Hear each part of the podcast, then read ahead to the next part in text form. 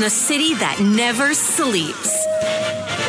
17 miles from Madison Square Garden, New York City. It's America at Night with Rich Valdez, America's favorite late night talk program, featuring interesting guests from around the world and calls from across America. And now, here is your host, Rich Valdez. Hi there, good evening, and what's up, America? I am Rich Valdez, Valdez with an S, at Rich Valdez on all of the social media. Your liberty loving Latino amigo, happy to be here with you this Wednesday evening. And boy, I tell you, there's a lot to talk about. So if you want to join us, give us a call. Here's the number 833 482 5337. 8334 Valdez. So now listen, occasionally I feel a little more, let's see, how do I say? Como se dice?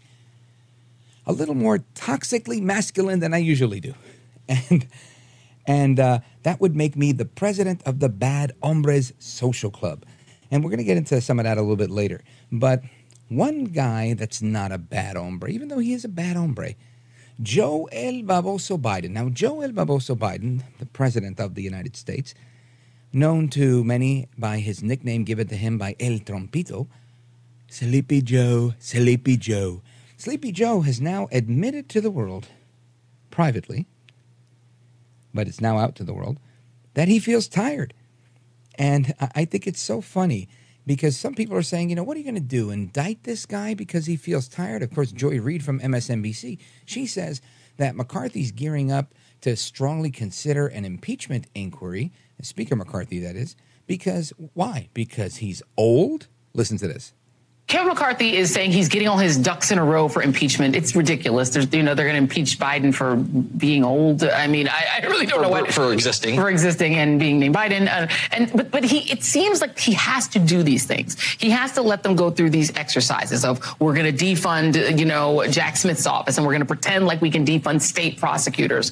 He has to let them go through the exercise in order to stay in power. Right? Is that the right. way to read him? Oh yeah. I mean, again, after the marathon round that was Kevin McCarthy limping into the speaker's office. 15 votes. Um, you know, and like you called it, I think de facto speaker, Marjorie Taylor Greene. Yeah. It's like, these are the people who are actually running the show. McCarthy's just there as a figurehead. Uh, he's someone who wields no power, no influence. He is being held hostage by the crazy MAGA right extremists that are now part of the insurrectionist LLC, that is the Judiciary Committee, that masquerades around and tries to use the guise of congressional power to justify their political witch hunts.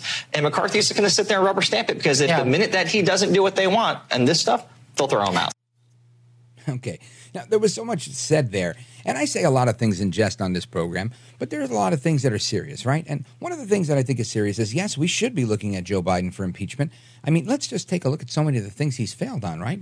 We have the, the most glaring failure is, and again, failure or sabotage, however you want to put it, is the situation at the southern border. So I think that alone qualifies this impeachment inquiry, along with every other uh, alleged uh, criminality that that's being um, investigated right now by what he's calling Insurrection LLC, the Judiciary Committee and the Oversight Committee and the Ways and Means Committee. I mean, there isn't a committee right now that isn't looking into his affairs. But I will say this: they admitted that Joe El Baboso Biden is old, and we all know that he's old. But now he's admitted it as well. Listen to this. This is on the Daily Mail out of the UK. 80 uh, year old Biden admits to his age that he feels, quote, tired. And this new book is raising more questions about the president's age, depriving him of the energy. These are the words that uh, he uttered. This new book is uh, revealing President Biden's concerns that he's tired because of his age. Now, of course, Biden, 80 years old, he keeps uh, his schedule clear before 10 a.m. So just imagine we have a president of the United States who just pretty much, I'm going to say he's, at least publicly, he's not working before 10. He's staying in bed late. He's doing what he's got to do in the morning. And, and this is in a book by uh, Franklin Foer. I'm not recommending the book because I haven't read it, but he's written uh, something on this. Maybe if I read it, maybe we'll bring him on. But Biden has admitted this. And it, it's interesting to me that that there isn't more discussion on this because I think this is a big issue. Just yesterday, we talked about what happened with Mitch McConnell and him freezing up or potentially having a seizure. These are serious concerns when you're the guy with the nuclear football, when you have the codes to destroy the planet or at least a good portion of it or start a nuclear Armageddon, which, which would likely destroy all of the planet. And let alone all that, that's the extreme. Just what about you're the guy that has the ability to to continue giving more aid to Ukraine? And look, I'm in Ukraine's corner. I want to see them free and and get rid of Russia and I want to see peace. But I also don't approve of Joe El Baboso Biden spending like a drunken sailor. But that's where he are. He's old, right? Why isn't it okay for Joe El Baboso Biden to be toxically masculine? Why can't he be part of the Bad Hombre Social Club, which I'm the president of, at least for tonight? Why? Why do we have to settle for this very passive president on everything that matters, but yet incredibly aggressive on everything that's detrimental to the country? I don't understand. I really don't. Uh, hopefully, you guys can help me understand when um, you, you call in because this is one of those that stumps me. And again, I, I have my own ideas and I share them with you every day, of course. But the reality is, we have a real interesting conundrum on our hands. There's a lot of people that Biden's tired, and he's admitting he's tired, and he's not even at election day yet. Right? He's not even at his second term. Why on earth should the American people even consider giving him another term? when we look at what's going on, just because he wants to come out and whisper, he's going to whisper, folks, and say, it's working. It's working. Bidenomics is working. It doesn't mean it's working. I mean, really, I, am trying to have a frank conversation here with you guys, and don't call me Frank.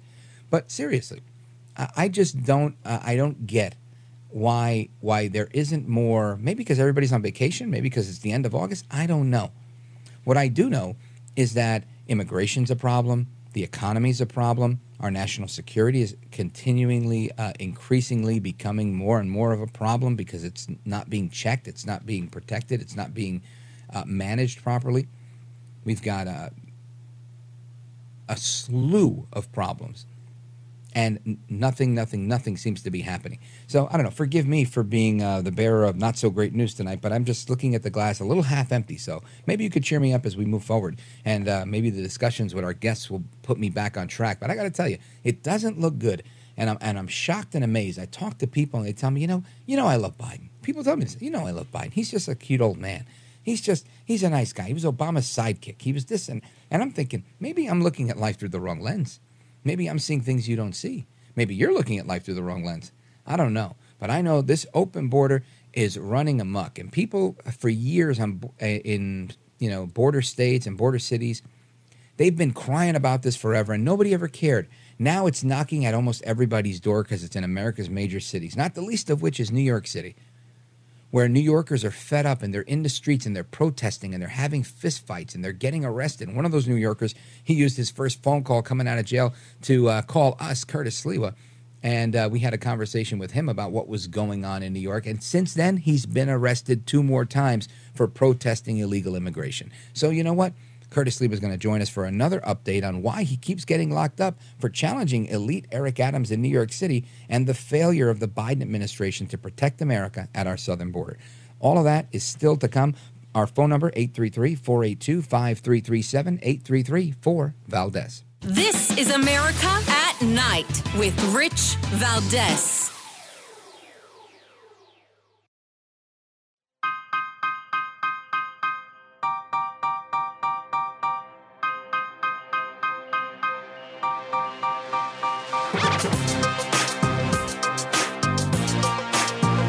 Listen to you, Rich, all the time. America at Night with Rich Valdez. Well, any anytime you start out a question with the name Curtis Sliwa, that in itself states that it would do a disservice to me and other New Yorkers for me to even respond that. Curtis Sliwa? I mean, I mean, if you go look in a dictionary for the word buffoon and tell me what picture you come up with. So there's Eric Adams. And of course, I did look in the dictionary under buffoon. There was a beautiful headshot of Eric Adams there. I don't know what he was trying to get at there. But welcome back, familia. Rich Valdez here with you, uh, discussing what's going on in New York City. And now the twice and thrice arrested Curtis Sliwa, who's our guest. Curtis Sliwa, welcome back. Oh, the liberty loving Latino, Rich Valdez. Bad news to your audience. Rich uh, left a check with Santa Anna's picture on it from Mexico, and the check bounced. So uh, I'm going to have to go back in. Come on, Rich. You're going to post bond. I'm going to bail sure you out, brother. Checks don't bounce. Uh, my, my money's good here, but not with Adams. So listen. So now you've you've been called a buffoon. Now, uh, now I, I, listen. I, I'm not an expert on politics, but I've been around long enough to know you never acknowledge the other guy. I think this is a big deal, right? That where he actually acknowledges you and calls you a name. Oh, absolutely. Look, uh, he's punching down. He's been turned down by his hero. Remember, he called himself the Biden of Brooklyn when he was Brooklyn Borough president before he was elected mayor over me. And he's gotten no play from the president or his staff. Then the one person he had a relationship with, Kathy Hochul, the governor, that's fallen apart. Now they're at each other's throats. So I figured he figured he can't punch up, so he might as well punch down. But I'm used to this. Look, I've been married five times. This this comes with the territory. I've been called every bad word in the world by my ex-wives. So it's par for the course. A buffoon is really light stuff compared to many of the things I've been called in my life. I love that. Now, Curtis Sliwa, the last time we call, we called you, you know, I figuratively bailed you out. You made your first phone call to us after getting out of the slammer, and then I see the next day you get a lock, you get locked up again. Did you get locked up a second or a third time? Yep, uh, I've been uh, arrested three times. The most recent was outside of Gracie Mansion in Manhattan, which is the home uh, that a mayor can use. Although the swagger man with no plan, who loves to party until the break of dawn, is rarely at Gracie Mansion. But a month prior, while every day five buses arrive of illegal aliens, generally from the Texas border, the mayor, nobody forced him to, said, you know, I'm a general. I lead from the front. My staff has indicated that I really should welcome some migrant families into Gracie Mansion and they should stay here.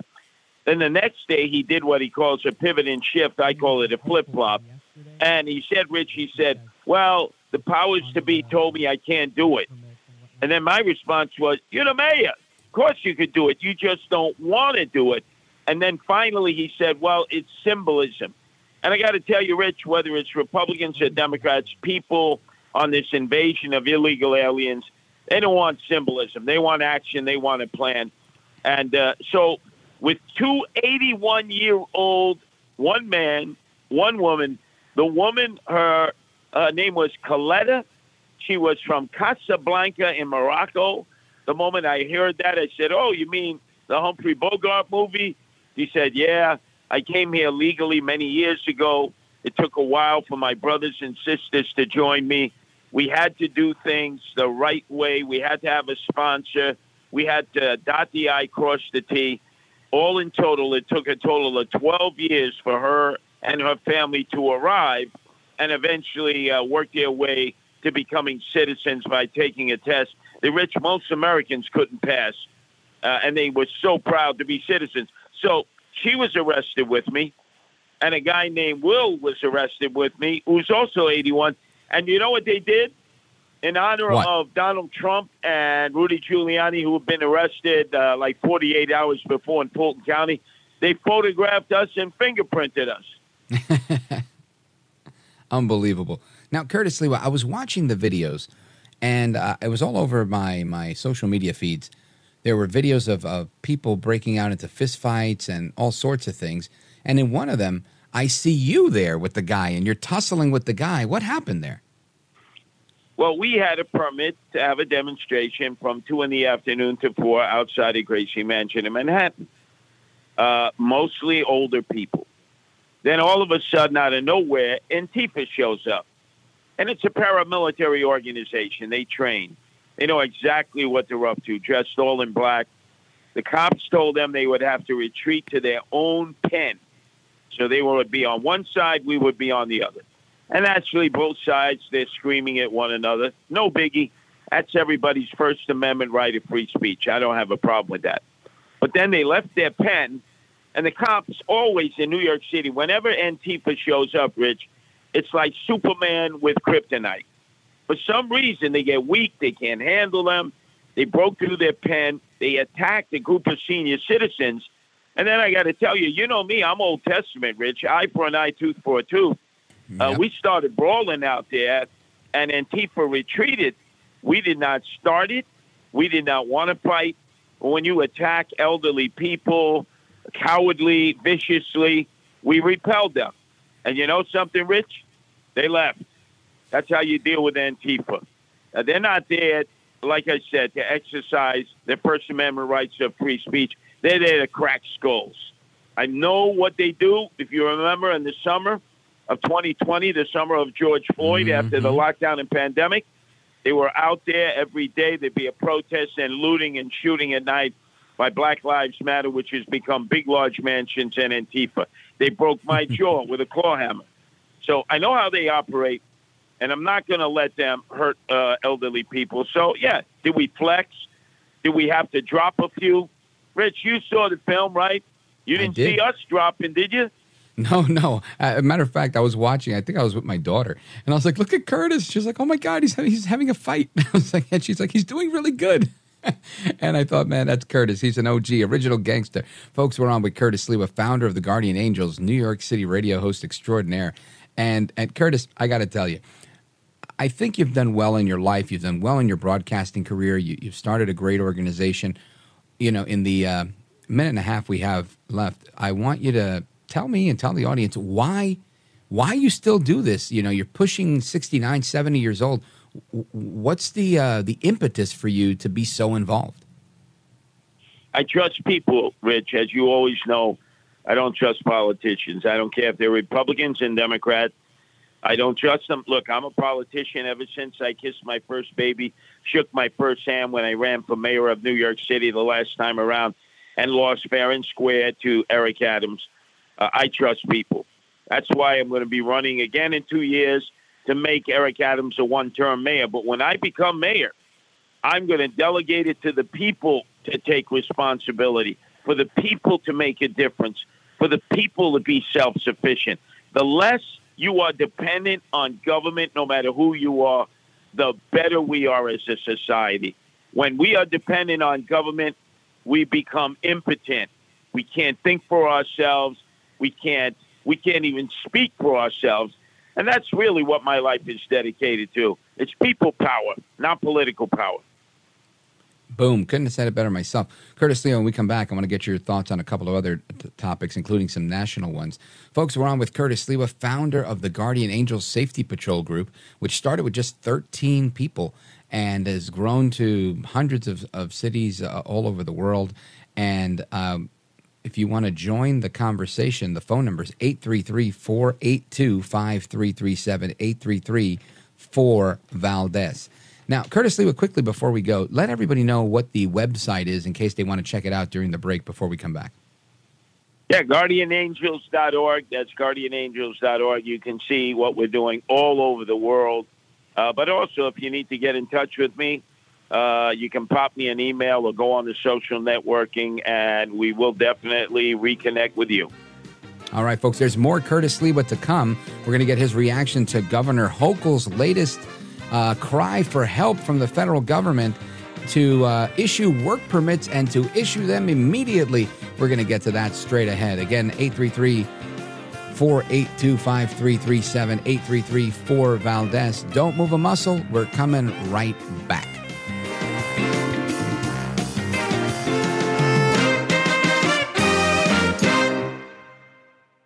Afford Anything talks about how to avoid common pitfalls, how to refine your mental models, and how to think about how to think. Paula, while certainly you can mess up on a million dollars a year, it is far less likely than it is on $30,000 a year. Right. I would meet wonderful people that were struggling with a budget that was super tight. It was 100% you need to make more money. Make smarter choices and build a better life. Afford anything, wherever you listen.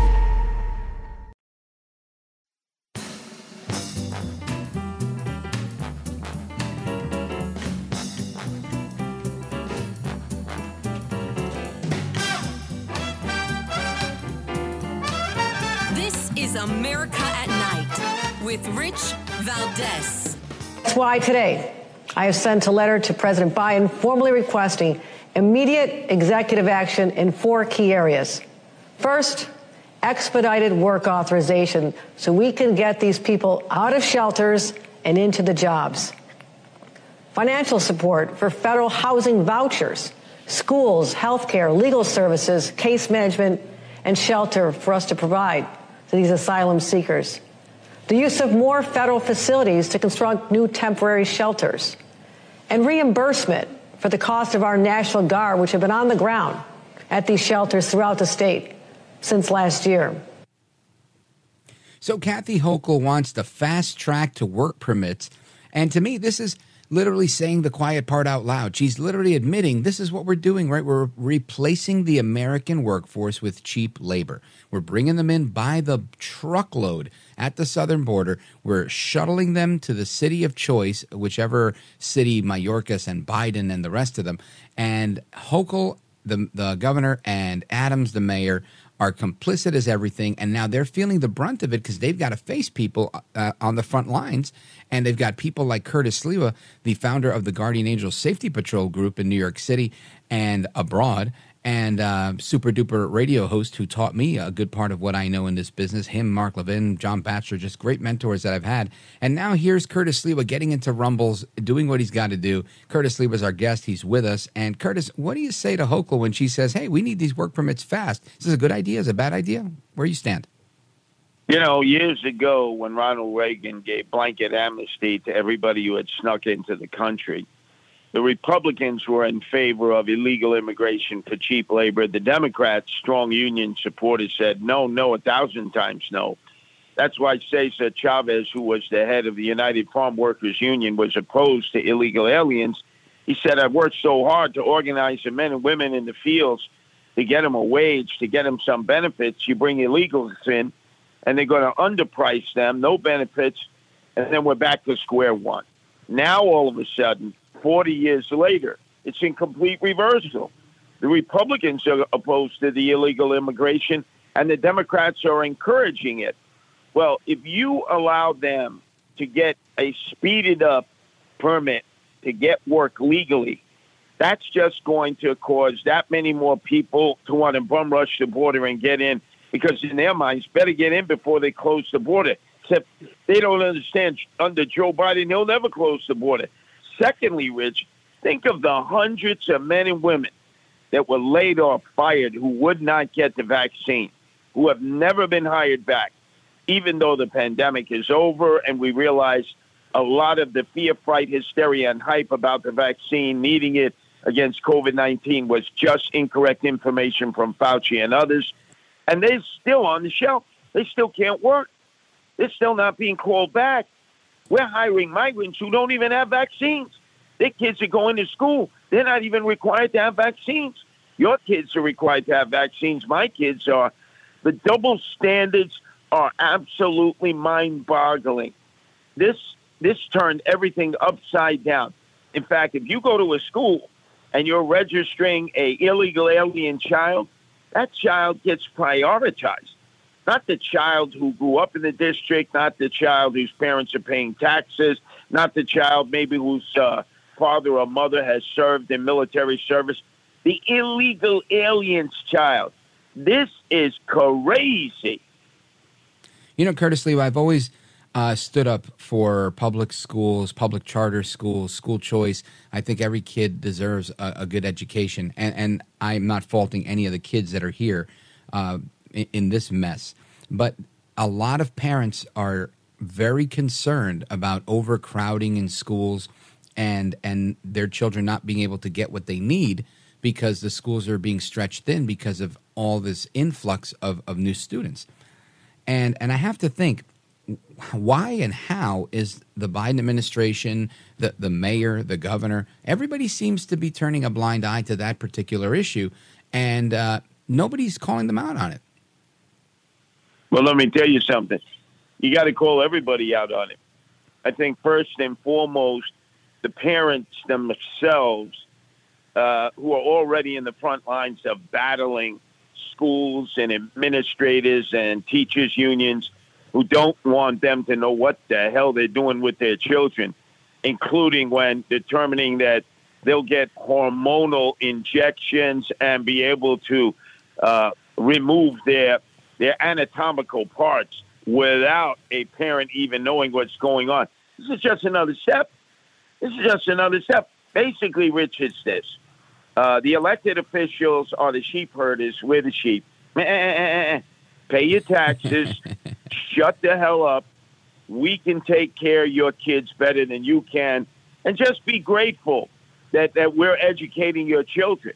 But don't stick your nose in. Don't act like it's, you know, mind, you should be minding your own business. Leave it to the educators, leave it to the bureaucrats. And I think Americans have had it enough. And now with the migrant kids coming in, basically getting an easy pass, not having to jump and deal with the same regulations as all the adults or all the children going to school, people have had enough. It's the straw that has broken the camel's back, which has led to so many demonstrations that I'm involved in here in New York City where we have thousands of people out there and the socialists show up with AOC, our crazy Alexandria Ocasio Cortez, and they pale in comparison. Only 40 or 50, and we got 4,000, and they leave. And they leave because they can't deal with that. They're used to being in control, they're not used to being on the run. Now, Curtis Sliwa, with uh, two minutes to you, I, have heard today that Congresswoman Nicole Malliotakis is uh, advocating for a secession of Staten Island from the city of New York. What's going on? I'm not a resident of Staten Island, although I won Staten Island in the mayoral election. It was the only borough I won overwhelmingly. I would say to everybody in New York City and New York State, because what's required is a referendum, an initiative. And this passed in 1992. That's how we ended up getting Rudy Giuliani as mayor. He gave the city a badly needed colonic and got us back on track. But it was the vote for secession that drove out so many people in Staten Island who had had it. They wanted to secede from New York, except in the legislature and the governor at that time, Mario Cuomo, would not permit it. Once again, Nicole Malliotakis is renewing that effort. And I say, wait, if you're going to go, run the table. Don't go to become your own city, independent and autonomous in the state of New York. Become the 51st state a lot of people don't realize that right before the Constitution was signed, Vermont broke off from the state of New York and became its own state. I think Staten Island, which has a little more than 500,000 people, almost uh, as many as Vermont, that has 550,000, Wyoming 570,000. If if things break in the right direction, uh, if we have a Republican president, a Republican majority leader in the Senate, and McCarthy remains Speaker, Staten Island could conceivably become the 51st state. And Rich, you know, you know the analytics there. You'd have two Republican senators, sure. a Republican congressperson. Amazing, amazing. I'm I'm hopeful to see how that plays out. I I, I don't know that it will, but I'm I'm well. really well I, looking I forward keep singing. I keep singing, "Let my people go, Kathy Hochul. Let my people in Staten Island go." I love it. Folks, we're on with Curtis Sliwa, founder of the Guardian Angel Safety Patrol Group in New York City and uh, former candidate for mayor of the city of New York. He says he's running again, and we're going to get his take on what's going on with 2024 and a lot more straight ahead. Don't move a muscle. This is America at Night with Rich Valdez.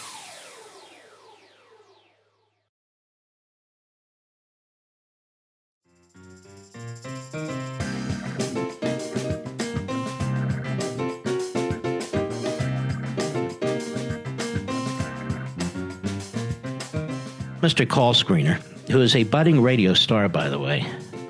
Richie Valdez is terrific. This is America at Night with Rich Valdez. All right, familia, welcome back. We're here with Curtis Sliwa. And Curtis Sliwa, uh, Biden is is all over the place. Today he's um, said to have admitted that he feels tired, tired and, and perhaps not up to the task, but yet he's running for reelection. And uh, I'm wondering, how do you think 2024 shapes up? Do we get Joe Biden or do we get a plan B?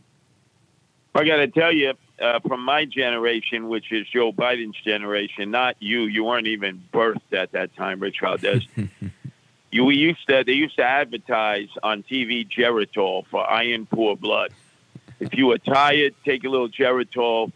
Or actually, JFK and his race against Richard Nixon He said he was taking B12 shots, he was taking speed amphetamine. So, I mean, that would that would put uh, Joe Biden over the edge. But I mean, I could just imagine in a room, Mitch McConnell, Fetterman, uh, Dianne Feinstein, Joe And Biden, Mitch McConnell. right, having a conversation, or at least attempting to. But you know, he's going to hold on because the Democrats believe that the abortion issue they're going to be able to ride into back into the White House, and they truly believe if Tru- uh, Trump survives the primary process, which it looks like he will, that they can beat Trump. Now, obviously, uh, in this case, uh, Joe Biden is very depleted in the eyes of even his supporters.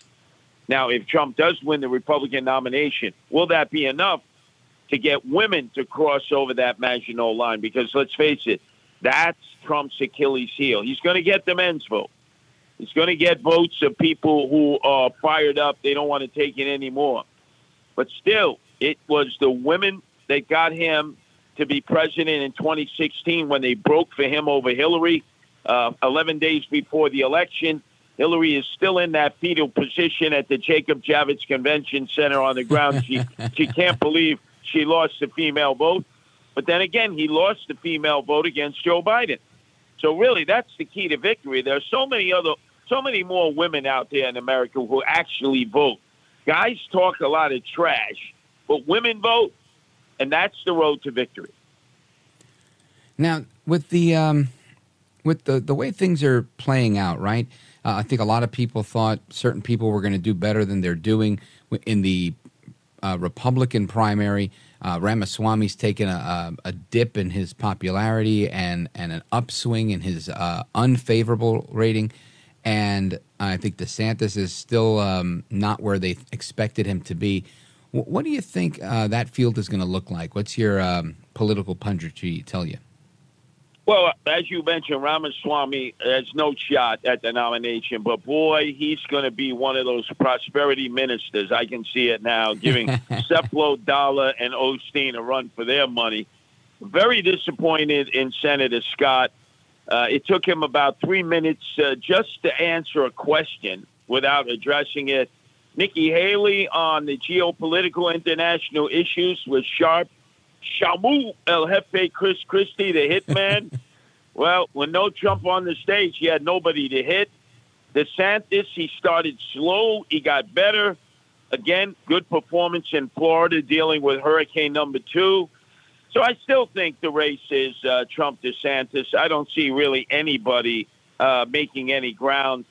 And we'll see. It's just every time Trump gets indicted, every time he gets arraigned, he not only raises more money for his campaign, the victimization process helps him. And I think, especially with women, he needs a better showing of women this time around. And if so, he'll be president of the United States again. And then it'll be just like that scene in The Godfather at the baptism. Trump will look at everyone in the White House and he'll say, guys and gals, it's time we settle all scores. Folks, Curtis Sliwa's founder of the Guardian Angels Safety Patrol Group in New York City. Started off with a handful of people, and now it's huge. How many cities are you in now, Curtis, and how many countries? We're in 13 countries, democracies and dictatorships. We're in third world countries, first world countries, 130 cities with 5,000 members. And we deal with it all. We're in places where they don't even have police, like in the favelas of Rio de Janeiro, the encampments in Cape Town, where you wouldn't even bother calling the police, Mexico City. And then we're in a lot of first world countries where we have a great relationship with the police. Wherever we are, it's local people from that community who train as guardian angels. The same rules apply, no weapons, but we will get physical. We will make citizens arrest. So we're not just eyes and ears, you know, see something, say something. Well, what good does that do? See something, say something as they're walking in, right, to a, a retail establishment. They're looting, they're taking everything that isn't that isn't nailed down. And we see you, we see we're gonna report you, and they wait for you and say, Go ahead, knock yourself out. I'm not gonna get arrested. Curtis Sliwa, you are a gentleman, a scholar, and a patriot. Tell everybody again how they could follow you, whether it's your campaign website or your Guardian Angels website. Either one. Well, I don't have a campaign website yet because the day I file uh, to run or I raise my first dollar, they're going to knock me off the airwaves like they did the last time. The Oh FCC. yeah, that's true. So all you have to do is just go to www.guardianangels.org. You can get in touch with me that way, but you can see what the Guardian Angels are doing all over the world. It's incredible work. One man, one woman can make a difference, and I think we proved that 44 years ago. Outstanding. Folks, give him a follow on social media as well. He's got a great social media feed, Curtis Sliwa. Curtis Sliwa, again, thanks for being here. Thanks for making your first phone call to us after the first time you got locked up and joining us now after the third time you got locked up. If you get locked up again, I'm bringing you back. Folks, Curtis Sliwa, thank you, sir. Anytime, Rich. Just don't try to bail me out because you bounce checks. That doesn't work at the police precinct. There's no cash bail, brother. All right, folks, there's more to come straight ahead. We're going to continue the conversation here. Your calls and more. 833 482 5337 833 4 Valdez. This is America at Night with Rich Valdez. Call now 833 4 Valdez. That's 833 482 5337. 833 4 Valdez. That's Valdez with an S.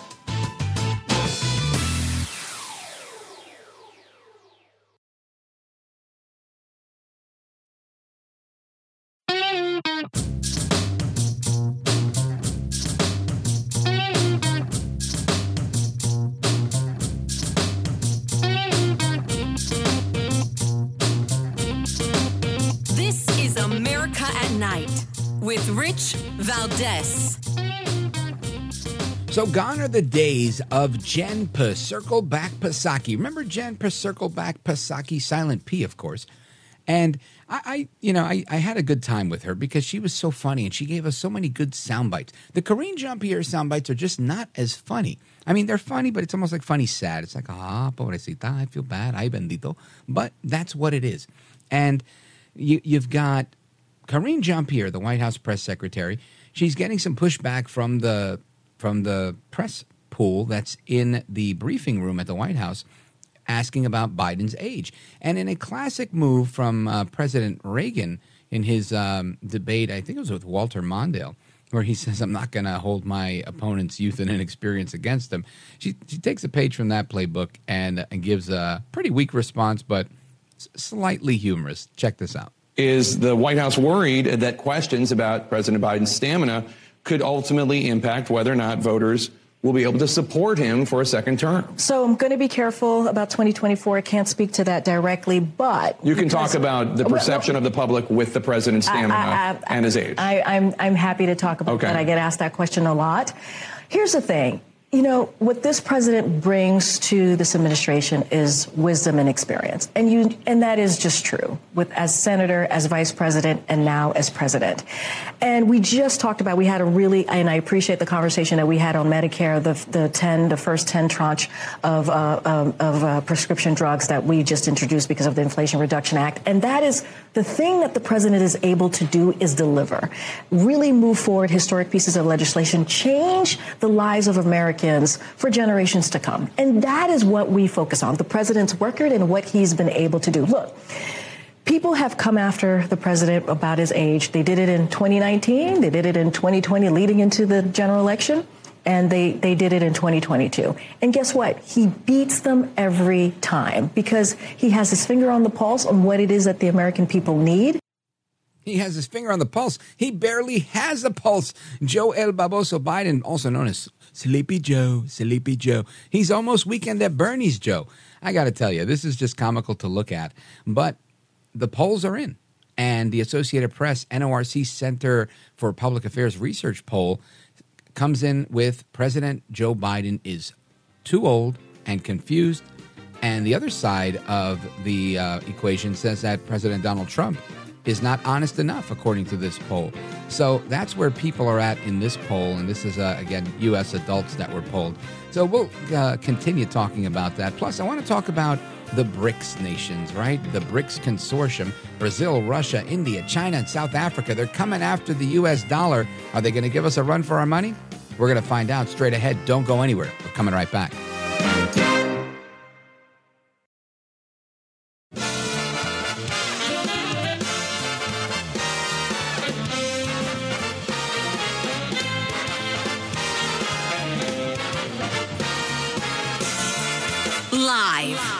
The city that never sleeps.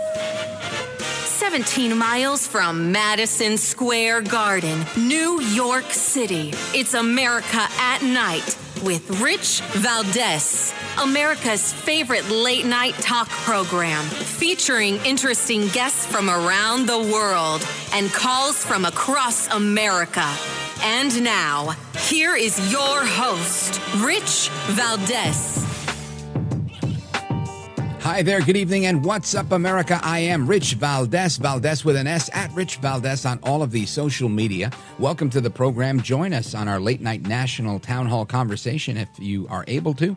833 482 5337 833 4 Valdez. Uh, President Trump has pled not guilty to the charges in Georgia, as was expected. And the doctor at the United States Capitol says that Senator Mitch McConnell has been medically cleared one day after freezing um, at his press conference.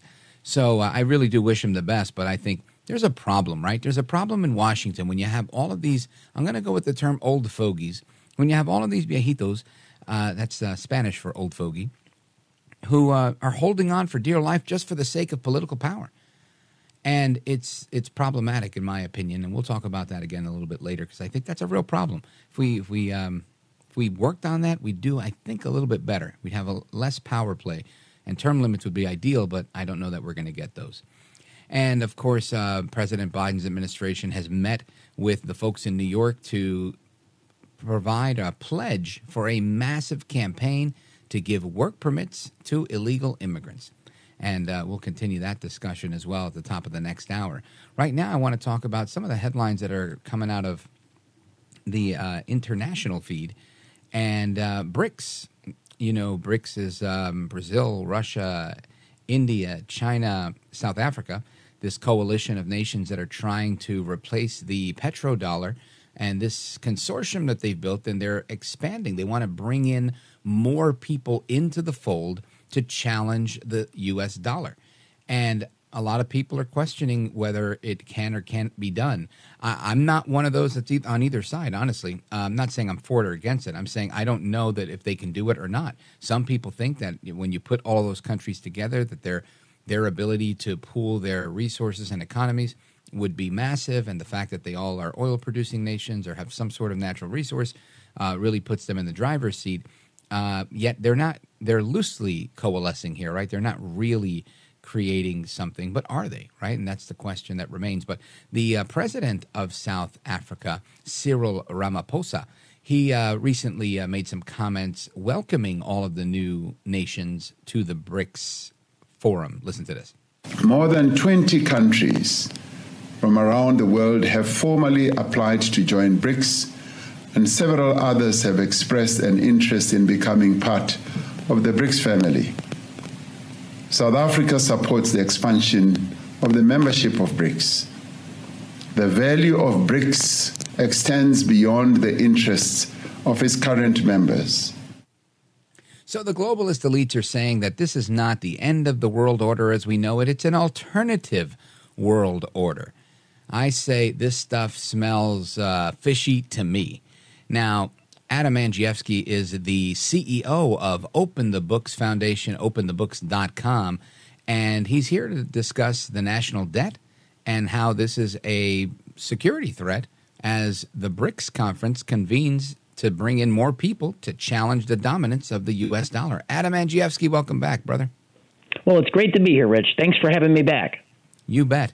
Uh, I want to get into this because I, I, love getting, you know, I, I bring on a number of guests and – everybody's got a different opinion on this uh, on BRICS, and, and I'm curious to see where you come in on it and to see what you can report to us tonight because I feel that you know e- either way, whether it's a realistic threat to the dollar or a perceived threat, it's a threat nonetheless, in my opinion, and one that we should take seriously. And again, one that I feel Joe El Baboso Biden, President Biden, as I call him, um, I feel he's totally silent on this, Adam. Well, he is silent on it. And BRICS has one goal, and that's to de dollarize the global economy. And, Rich, we're doing a great job of that right there in Washington, D.C. So if you were holding a dollar in 1972, you better be holding $7 today just to keep your purchasing power equal. And that flywheel's spinning a lot faster. So that's a 50 year period. It's been estimated that over the course of the next 37 years, if you're holding a dollar today, you need to be holding $8 by the year 2050 just to keep your purchasing power equal. So we're doing a great job of devaluing our own dollar. And this is really problematic. And again, the devaluation of our own dollar is what's gotten us into this big uh, issue with inflation and and uh, the central bank printing all the money that it's printing. And I feel like this is something that most people that are getting up in the morning and going to work and living their lives, raising their kids or helping their grown kids or just trying to survive this isn't something that's top of mind for many of them. Then there are some people that, you know, have that commute to work where they can listen to, to some radio and they, and they do get into these topics and they just get really angry at everything that they're hearing. But the reality is, this is a problem that we need to know about and to discuss. And what type of threat, if, if at all, if you see it as a threat, I, I do, um, what uh, would you say it's a serious threat or a moderate threat or not a threat at all uh, of this actually materializing and replacing the dollar? So our, our national debt, in our opinion, is our biggest national security threat. And that, that echoes the Admiral Michael Mullins back in 2010. He was chairman of the Joint Chiefs of Staff under President Barack Obama when he said the same thing. Um, our former honorary chairman is Dr. Tom Coburn. Dr. Coburn said that when your national debt rivals the size of your economy, it's not foreign forces that you should be concerned about anymore. But those Washington, D.C. politicians and the unelected bureaucrats who, who have become addicted to borrowing and spending. And that, that's exactly where we're at. So, right now, on the interest on the national debt, next year it's forecast to rival the amount of, of money that we're paying on the national debt is forecast to rival our budget for the Department of Defense. In 2033, we're budgeted to spend estimated to spend $1.4 trillion on the interest on our national debt. Today, we spend $1.3 trillion on payments to Social Security. So it's crowding out core government services. So this is a, a serious question, and again, we're, we're, I don't know a couple of weeks away from looking at a, another potential government shutdown over the, this very topic of, of our of our debt and spending. How um how do we dig ourselves out of the problem that we've dug ourselves into? So I think we need hard caps on spending. You got to slap a cap on the politicians in Washington D.C. And they're, you know, both parties aren't going to do it uh, to themselves. This has to be led by regular people all over the country. There has to be a transparency and accountability revolution. We, the people, need to tell our elected officials to stop spending our money. And look, Republicans just brought back the currency of corruption in Congress. They just brought back the irregular process of earmarking. And right now, in the bills they're going to vote on this fall, Republicans in the House went hog wild for earmarks. Actually, the top 63 largest earmarkers in the House are now Republicans. You don't even hit a Democrat till the 64th. Wow. So, with a problem like that, when you have, uh, like many have described, the uniparty uh, that that are all drunk on on spending. What uh, what's the resort, right? How do what is the the answer for Americans, but for expecting to see massive tax increases and continued inflation, albeit maybe managed to the point where they continue to raise interest rates to manage inflation. Uh, eventually, we all get priced out of living in the U.S. Is everybody just going to pick up and move? well, you can't, and so so the battle is is with each of us, and it's the way it's been since the founding of the country. The American experiment doesn't rest on our elites in Washington D.C. It rests with you and I, the individual, the entire system. Right. Actually, as you know, Rich, uh, individuals are invested with the power in this system, and we now's the time to raise our voice. We need to get engaged and hold elected officials accountable. I don't care if they're on your school boards or all the way to Washington, D.C., accountable. And I'm not just talking. Look, at openthebooks.com, we've captured virtually every dime taxed and spent at every level of government across the United States. We filed 55,000 Freedom of Information Act requests last year to do that. So you, everybody listening, can come to our website at openthebooks.com. And like I say, I don't care if it's your city, your county, your township, your school district, your state, all the way to Washington, D.C., we have the spending. We have the salaries. We have, you know, 25 million public employees by name, position, and what they made last year. And you can search it all, start asking questions, demanding answers, and holding the elected officials and the unelected bureaucrats accountable. You know, Adam Andrzejewski, I'm looking at this chart in, in the, the piece that you guys have, which shows this just skyrocketing debt from a trillion dollars in 1980 in the Reagan years to 32 and a half trillion dollars today. And it, of course, it's it's spending, it's corruption, it's all of that. But it, it really is unthinkable. So when we come back, I really want to dig into that and then circle back to, to how the BRICS people could take advantage of this. Folks, we're on with Adam. He's the CEO at the Open the Books Foundation, openthebooks.com. And they do an amazing job at putting this stuff together. So check out their website and support them if you can. And we're coming right back. Don't go anywhere. 833 482 5337 833 4 Valdez. This is America at Night with Rich Valdez.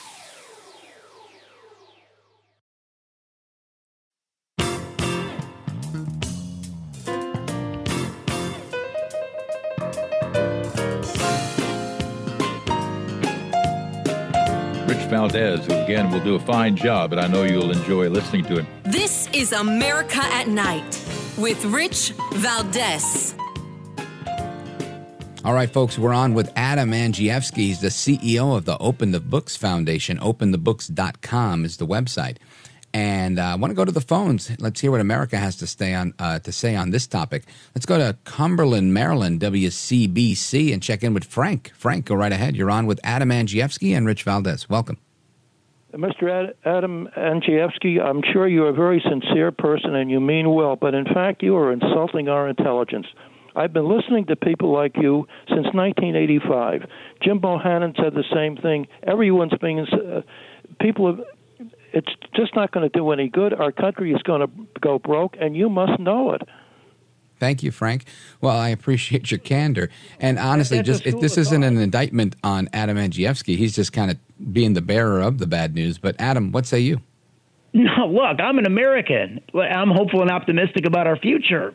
yeah. Uh, you know, we're the greatest nation ever conceived in the history of the world, so we can do this. Um, I I would not uh, give up that fight ever. I've dedicated my life to giving America a chance.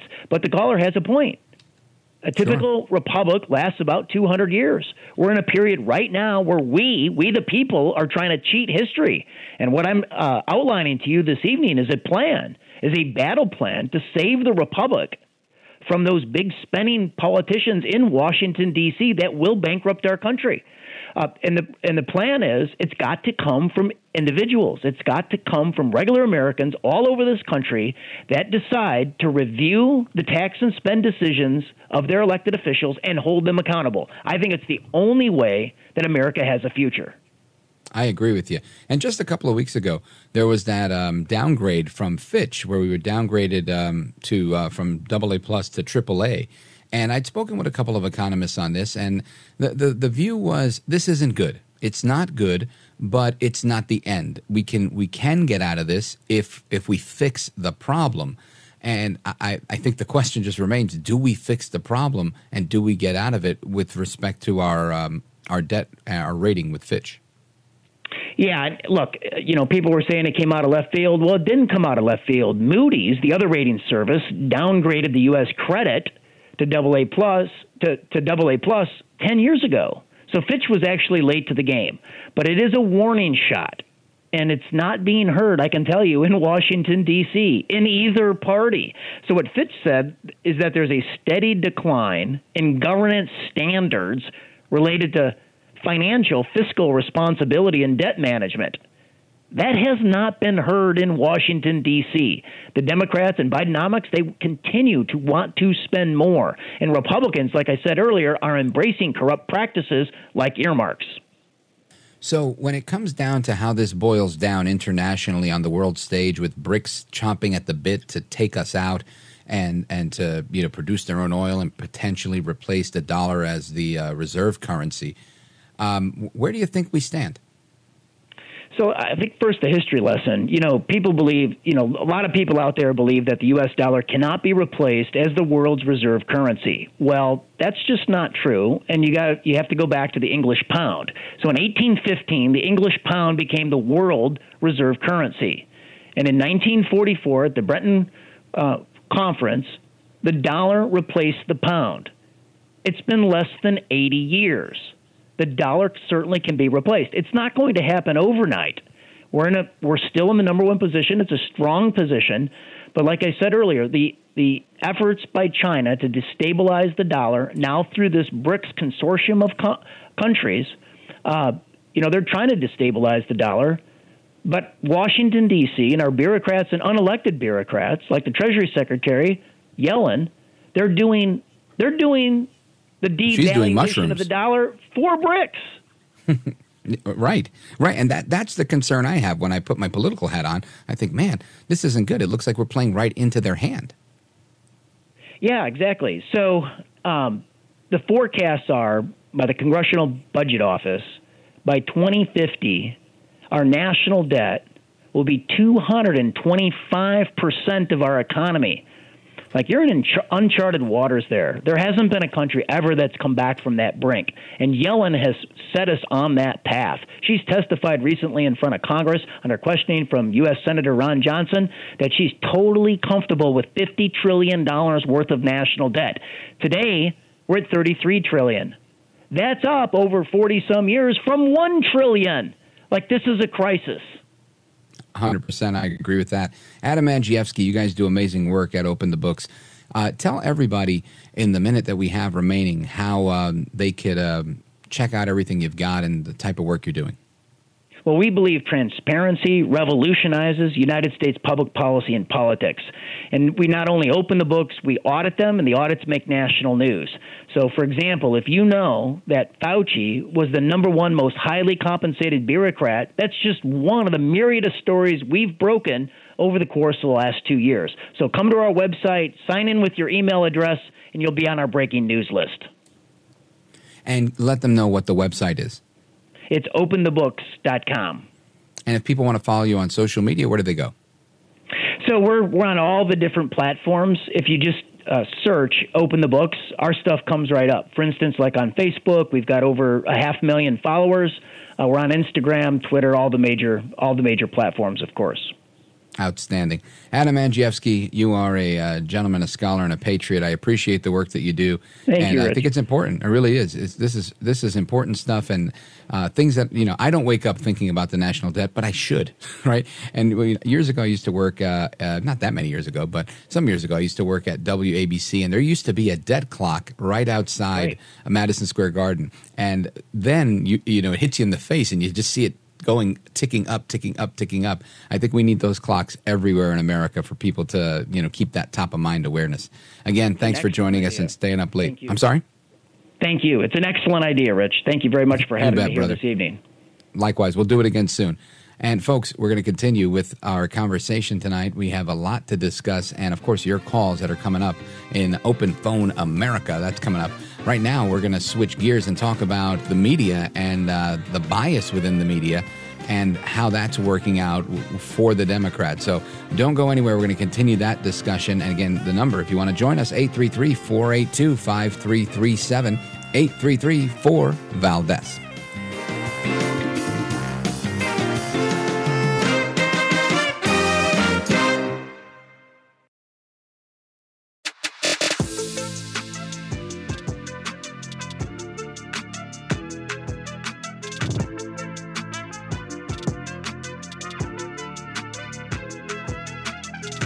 so glad to be on your show, Rich. It's just an amazing broadcast that I hope the rest of America listens to every day. America at Night with Rich Valdez. All right, familia, welcome back. Our telephone number is 833 482 5337 833 Valdez. And the media is doing what the media does, right? The, the left within the media do what they do, the right within the media do what they do. And uh, quite frankly, even those that are to the right of the center, you know, whether it's Fox or OAN or Newsmax, where their commentary leans to the right, they, they don't quite do the damage that the the left does, right? The left just really uh, skews the truth. I think, if anything, it's just a counterbalance where we're pushing back on what they're saying to try to help you get to the truth and to give a you know an interpretation of the crazy that they're spewing. And the media is is a tough place to navigate because so many people take it for granted, right? Most people that are out there, um, whether you're a single mom going to work trying to take care of your family, or a, a married family of four, five, six, twenty, whatever the case is, and whatever your situation is, people have a life to live. And when they're living that life, and they don't have the life I have, right, where I'm, I'm monitoring the news, I'm reading articles, I do all this stuff all day anyway, it's my job. But not everybody has this job.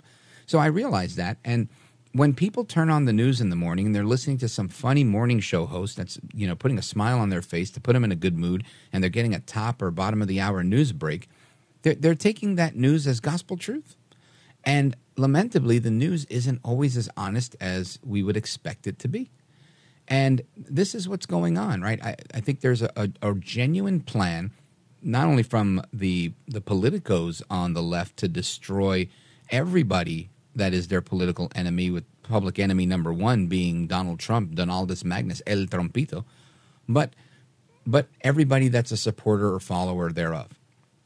And it seems like this attempt to humiliate Trump, to humiliate Republicans, to destroy them, and, and scare people to death is is their angle. And I want to talk about that with Adam Weiss. Adam Weiss is a publicist. He's the CEO of AMW PR. It's a New York City um, political strategy and communications firm.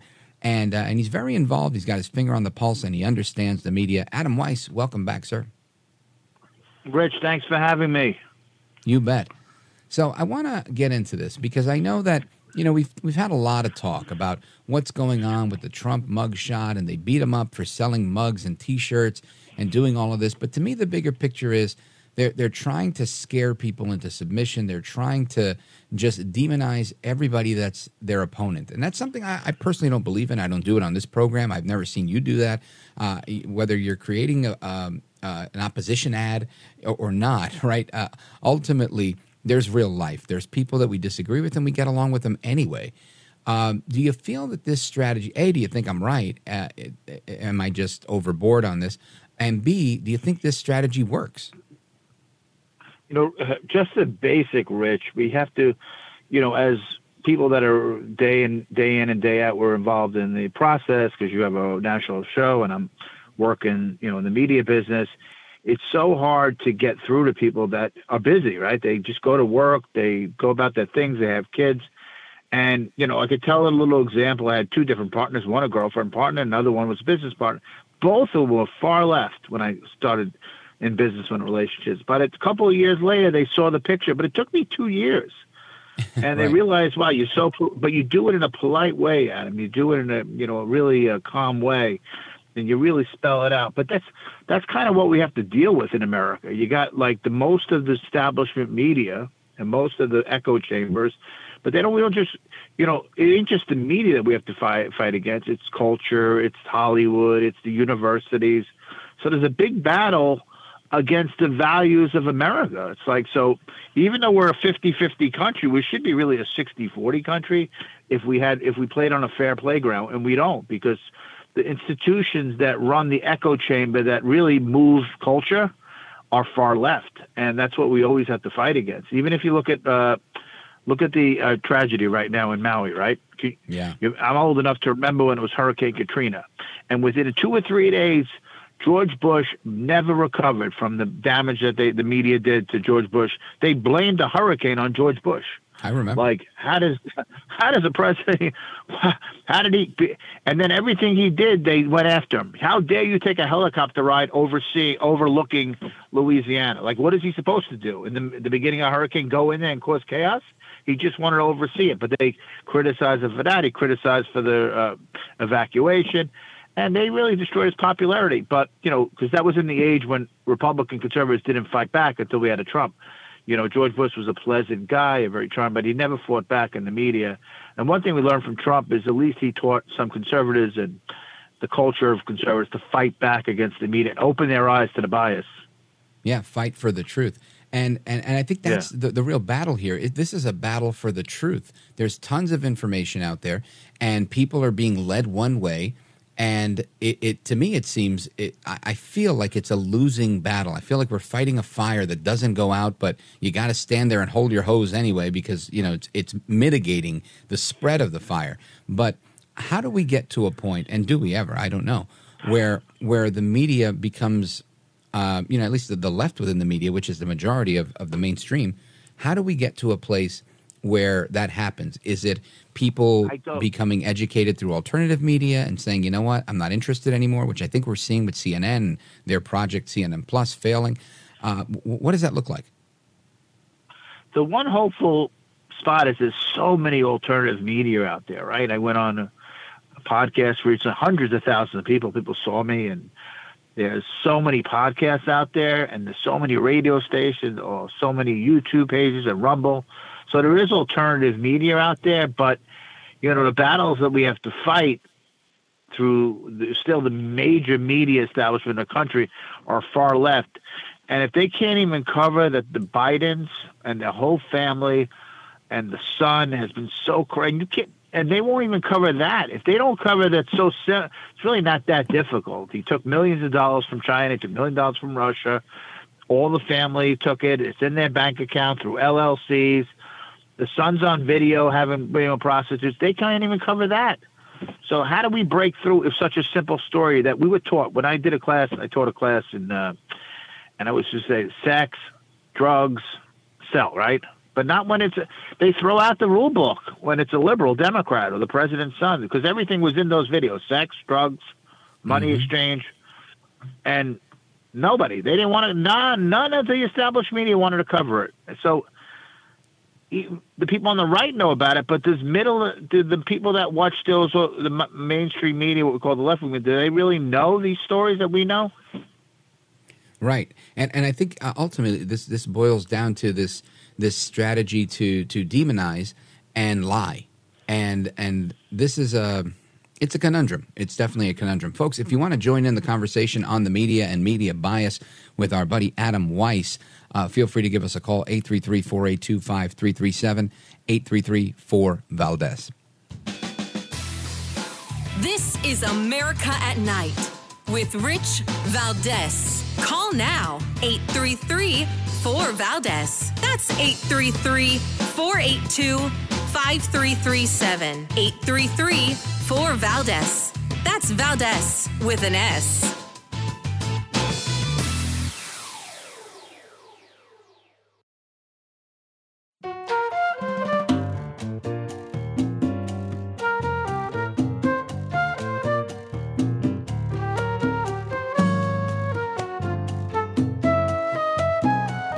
No hair, no care, and live on the air. It's Rich Valdez. All right, now before we get to your calls, I just wanted to address something with Adam Weiss, our guest. He's a media strategist, and uh, I want to get your take on this, Adam Weiss. I know you've got a piece that uh, came out earlier on thedailycaller.com where you're recommending that Trump should steer clear of the debate stage, at least for now. Uh, what's your what's your thinking on that? Well, I thought like if if you're like uh, I'm gonna take an analogy of boxer. If you're the heavyweight champ of the world, let's say 38 and one, you go into guys that are two and three, or three and two, or four and three, that can bloody up for no reason. You wait. Let's wait till the guy is 29 and two, and he's the number one, number two, number one, and number two, number three contender. Why go in and give a bloviator like Chris Christie the opportunity to take cheap shots at you left and right when all he is really in there for is probably to get a job at CNN, MSNBC, same as Asa Hutchinson, and you know, and the third and the other part of it is why give C, uh, why give uh, Fox, who's not been friendly to him recently, big ratings, right? Right. And another thing is it's very difficult because you know the media never ever is fair to Trump. He's really got to be careful because he, you know, Trump is Trump is Trump, and that's what one of the things we love about him. But he does talk a lot, and you're sitting with four cases in front of him, and you know those prosecutors are watching every word he says. So it's really uh, better off to stay at the sidelines for now. Yeah, I agree with that. Uh, you, you, definitely want to go uh, after the number one contender when it's your turn. It's it's kind of his, it's his to cherry pick and say, hey, uh, take your pick, do what you got to do. Now, talking about the debates and, and how 2024 is is shaping up on the Republican side, because that's really the only action we see. We don't see much action on the Democrat side. I think it's Marianne Williamson, uh, who's a perennial candidate, as well as um, uh, RFK Jr., who I would have thought he'd be doing better. Um, let, us go there. Well, what's your thought on RFK Jr.? Do you think he's going to be able to uh, splinter some of the, the vote from Biden? Does he make an impact? I, I, I feel like he's not making the impact that he should be able to make. I really don't know. I think he is, but just there's kind of like a media blackout on him. Man. So right. just he's for a different day and age. And let's go back to somewhere in the early 2000s or even the 90s. RFK, he seems like at this day and time that he's a moderate Republican. It's just not a fit for the Democratic Party right now. He's, you know, he's anti-war. He's against, you know, he doesn't want these lockdowns. He doesn't want these mandates. He's not for Russian vaccines. So a lot of the things that free-thinking libertarians and some conservatives agree with him. So I don't know where he finds the votes in the Democratic Party. There's not enough of those old school Democrats left for him to make a dent. And and obviously those policies that he's preaching pretty much antithesis against what the media the media is totally against the things that he's preaching. So they're not giving him he seems to be his his outlets seem to be more right center of right conservative media that he's been on late, of, as of late. You know, when we look at that, I think you made a good point there do you think he would have fared better or would be doing better now if he ran as a Republican? Or do you think it would be dead in the water to whatever Democrat support? Because again, he's a big liberal, right? I mean, I've listened to him on the radio for years just to hear stuff that he was saying so I could fight with the radio and then talk about it later. And uh, when he, he was on the air with Air America uh, and then the, the reboot of Air America, and and I just think it's uh, interesting. Do you think he would have done? Uh, he could he have had any gravitas uh, on the Republican stage? I think with the name, you know, he definitely have gravitas. He definitely get a lot of media, but I think he's just. You think there's a couple of policies. He's extremely pro-choice, which is you have you know in a in a Republican primary, primaries drive out the base. The base tends to be more conservative, so I don't think he would really fare well although with the name Kennedy, he would tr- tremendous get a tremendous amount of publicity, and you never know how he would if he would take off or not. You know, the right. one guy who's really doing well is Vivek Ramaswamy. I wrote a column on him recently, and he's just you know, be, us being in the media business, he's everywhere. So he's really uh, playing the right strategy as a young uh, up and comer. He is. However, um, post debate, there was a a poll that came out that showed his uh, unfavorable numbers shot up by seven points, and his favorable number went down by two points. And I think there was a couple of things that that probably you know uh, there was a few instances where he didn't strike a chord with the crowd. He's a great communicator, and I think he's really sharp. And I think Trump earlier today uh, posted on Truth Social that he, you know he, would be um, he's somebody to look at for VP. And and I'm wondering, I, I don't see him as a conservative. Um, and I think that's the majority of the Republican base right now, the the Tea Party um, base of the party.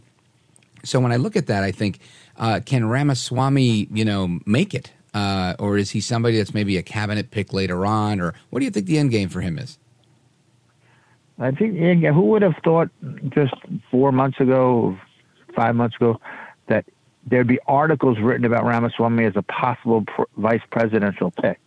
So right, that's true. Everywhere, everywhere I turn, he's on a podcast. Whether the podcast is five thousand people, CNN, he's on MSNBC. He goes in the Lions Den and fights with him, and he does it in an articulate, you know, clear, uh, friendly way. And he does, and it, and, and some of those videos turn into viral videos. I don't know what the other candidates.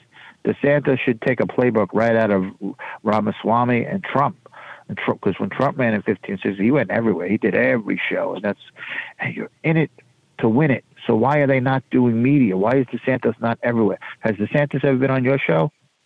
No, and he's been invited.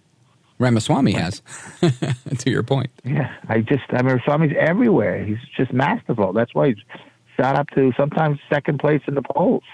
There's not a podcast or a show he doesn't go on. You have this free alter, you free media, really, right? All you got to do is have a good booker, someone who pitches a story. You get called up. Come on, I want you on tonight. And DeSantis is playing it safe with pollsters and po- political pundits and consultants. DeSantis is running a campaign like it was 15, 20 years ago. Does he not understand there's airwaves like yourself can reach hundreds and hundreds of thousands of people? Podcasts, you can reach hundreds of thousands of people all the time, all day long. Yeah, good point. Now, Adam Weiss, let everybody know how they can uh, find out more about the work that you're doing and how they could keep up with uh, some of the columns you're putting out. So you can find me at Adam Matthew. That's my, uh, you know, that's my uh, Twitter handle. Adam Five PR. Uh, Adam Weiss is my uh, Instagram. You can find me on Instagram a lot. I'm always out and about, traveling and doing my thing in the PR world. So that's kind of like where I'm. Uh, yeah, it's where you live, folks. Adam right Weiss, New York. Yeah. I hear you, brother. Um, I gotta hit this pause here. So, folks, Adam Weiss, check him out. Check out his website. Give him a follow. He's he's got really good columns, and he's in the know. And thanks for staying up late. I know it's uh, it's late on the East Coast, and I appreciate it, brother. AMWPR if you need me. Thank you. Rich, thanks for having me. You got it, brother. Godspeed. All right, folks, your calls and more are coming up. Uh, Open Phone America is moments away. Don't move a muscle. This is America at Night with Rich Valdez. Call now 833 4 Valdez. That's 833 482 5337. 833 4 Valdez. That's Valdez with an S.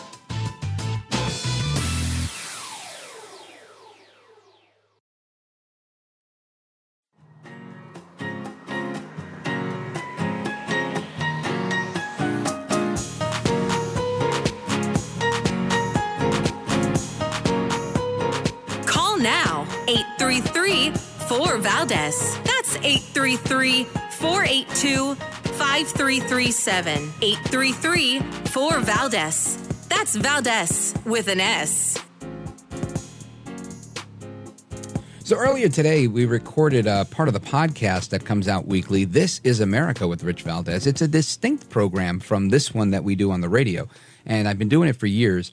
And one of the topics that I covered was Pope Francis, right? Pope Francis has now taken aim at conservative Catholics in the United States, saying that, quote, backward thinking is problematic and that they're focused on ideology. And I think this is an argument that really cuts both ways, right? You've got Catholics, uh, forget the Catholic part, just when you're criticizing someone for being ideological, that's literally the, the criticism that people would have at each other, right? I think many are saying that Pope Francis and many like him are subscribing to liberation theology and are, are way more liberal, and that their liberal ideology is um, kind of outpacing their theological doctrine and, and the teachings of the Catholic Church.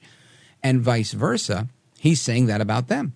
He came out swinging. So if you get a chance, I want you to check it out uh, on the uh, podcast. This is America with Rich Valdez. If you're not subscribed, please do.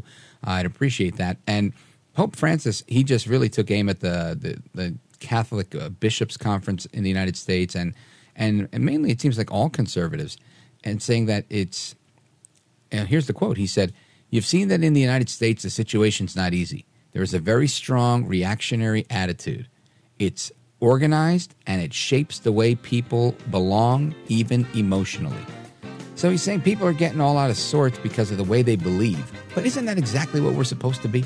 Right? I mean, I don't know. Maybe. Maybe that's coming from this ideologue here, uh, taking exception to what the Pope is saying. But uh, all due respect to the Pope, I think I respectfully disagree. Anyway, we're going to continue with Open Phone America, time tested tradition here on this program. 866 505 4626 is our legacy line, and that's open for your calls. I'll be right back. I'm Rich Valdez.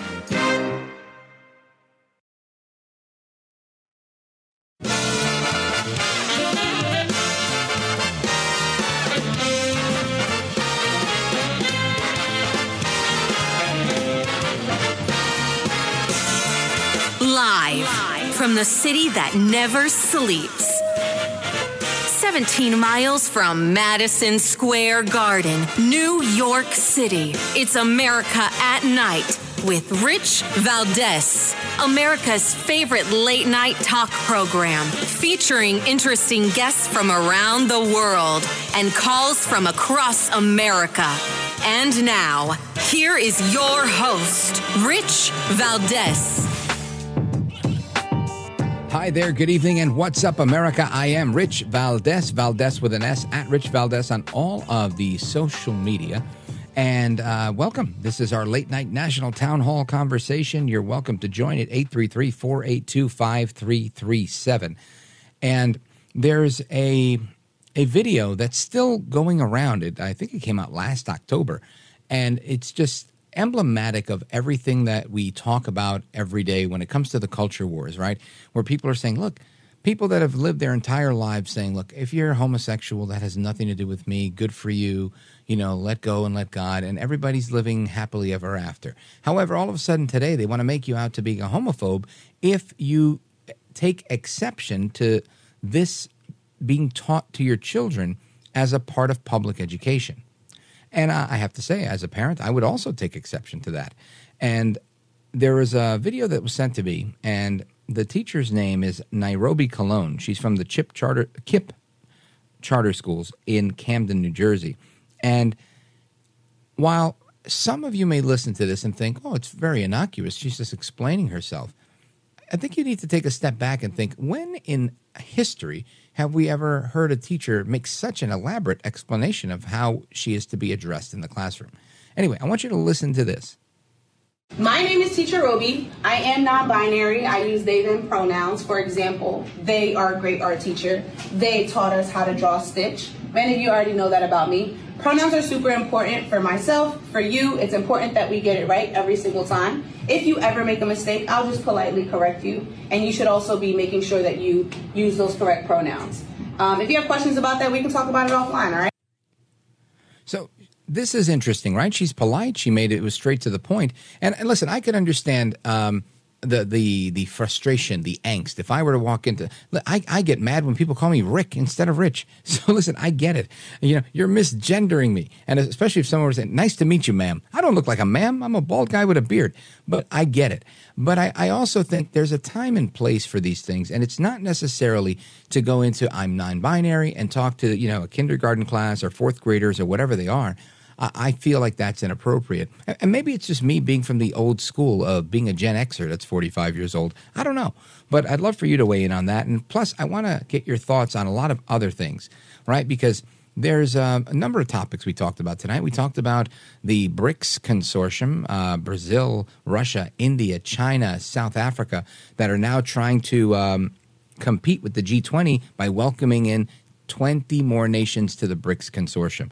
Uh, we also talked about the out of control immigration and how it's affecting cities all across the country, including New York City, where they were brawling over the weekend. And uh, we, we had that discussion. And, and so much more of what we talked about with our national debt. So I want to get to the phones because I know there's a lot of people that have been hold, uh, on hold for a long time. And uh, let me just see in order of appearance here. Let's see. We got calls, just so you know Alabama, New York, Tennessee. Uh, let's see here Idaho, Reno, Nevada, Reading, Pennsylvania, Michigan, South Carolina. Man, we got a lot of people on here. So let's let's start and uh, let's go to here we go. Ron, he's in Alabama, listening on 96.1. Ron, welcome. You're on with Rich Valdez. Go right ahead. Uh, yes, sir. There's a lot of stuff going on, man. Hey, Ron, And, how are uh, you? Uh, thank you, sir. I'm doing mighty fine. I hope you're doing well. I'm doing uh, great, thank thank- God. Yes, sir. Thank God. He is a gracious God. Thank you for taking my call. Sure. What's on your mind? Uh, well, like I said, there's so many topics. I I want to um, just stick on a couple of things. One. Sure. Let's uh, start with the first one. Oh, well, all right. The Constitution, how how when it was written uh, by 1808, well, you know, they're supposed to be the free. Everybody was supposed to have done worked out. The the senators and everyone was supposed to have worked this out. uh, because of the certain amount of slavery and such. Uh, and that, and that's right there in section nine, the first uh, first paragraph. It says it, and and uh, anymore they used to sit and talk and discuss these matters, like like like the First Amendment. It took three months for them to work it out, even though uh, it, it, it was uh, pretty plain. They wanted to make sure each word was correct, so that uh, no one uh, down the road, like where we are now, could could misinterpret it. So it uh, just the First Amendment alone took three months, and they they really worked You're right. out. And there was a lot of deliberation in the Constitutional Convention over a lot of things. And and you had the Jeffersonians and the Madisonians that were you know constantly uh, butting heads. And uh, it, it's a good point. What what's the? Um, did you want to say something about uh, the Fulton County deal? Oh yes, sir. Yes, sir. Go Uh, right I ahead. Wanted, let, let me mention this first. Uh, as a member, uh, John John Adams, uh, whenever he freed the slaves, you know, it was eighteen uh, or eighteen twelve. Uh, the, the ship that that tried to sneak in, and they said no, that this was in 1808. That was supposed to no more uh, bringing in slavery. Uh, it, it and and so that he freed those using just the Constitution, and that was John Adams. Uh, uh, Amistad. Yeah. Ron, I'm sorry, we're, we're out of time. I appreciate it. Excellent history lesson from Ron in Alabama. Good man. And uh, we're going to come right back with uh, the rest of your calls and everything else that we're going to dig into tonight. Again, the phone number 833 482 5337 833 4 Valdez. This is America at Night with Rich Valdez. Call now 833 4 Valdez. That's 833 482 5337. 833 4 Valdez. That's Valdez with an S.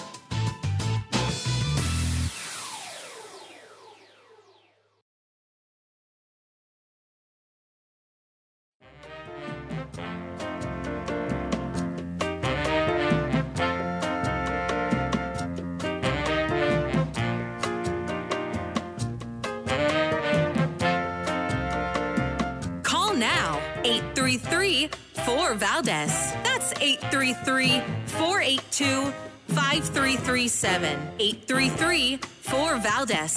That's Valdez with an S. You were quoted as saying that you, the U.S. wants China to have a strong economy. Is that true? It is true. You know, prior to my visit, I spoke with President Biden to, you know, obviously hear his direction. And what he said in that call, which is what he has said time and time again, is that we, you know, we, the Chinese people deserve uh, a good economy and prosperity. We have no interest to hold China down, to hold China back, to hold the people down. We have an interest to uh, protect our national security, first and foremost. China's military fusion strategy is very troubling. We have an interest to have a level playing field so that our companies and workers can compete. So that's Gina Raimondo, the Secretary of Commerce for the United States, saying, yes, it's true. We, we, we don't want to hold uh, China down. We don't want to hold China back. Well, if you don't want to hold them back, why are you holding back the United States with these crazy policies? Th- this is the stuff that burns my britches. Anyway, um, let's um, let's go to the phones on this one. Let's find out what's going on on your mind with respect to China and, and all of this BRICS uh, nonsense. Let's go to Kim in Shields, Michigan, listening on KDKA. Go right ahead, Kim. Hi, Rich. I'll talk quick. Um, I wanted to uh, talk. I called in about the BRICS. I'd also, if we have time, like to say something about Pope Francis. But I just wanted to say that I really like Adam Andrzejewski of Open the Books, and I like Curtis Sliwa. Those are two good guys, you know, that, that you have on. Yes, they're good.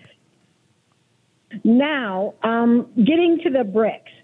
Uh, I know there's the five of them, and they're talking about adding 15 or 20 more, but people need to think about this. Like, if you have $50,000, do you feel safer putting it in the U.S. dollar with all our debt and everything? But, or do you feel better putting it with Brazil, whose leader is Lula, who's a part of the Workers' Communist Party, Russia, India, who's getting very chummy with China, and South Africa is the only one I don't really have a beef with. But where do you feel better putting your money with the U.S. or with those clowns? And the thing I'd like to say about um, Pope Francis, when he was instilled in his position, rumors were coming out that he was had socialistic and com- communist ideas.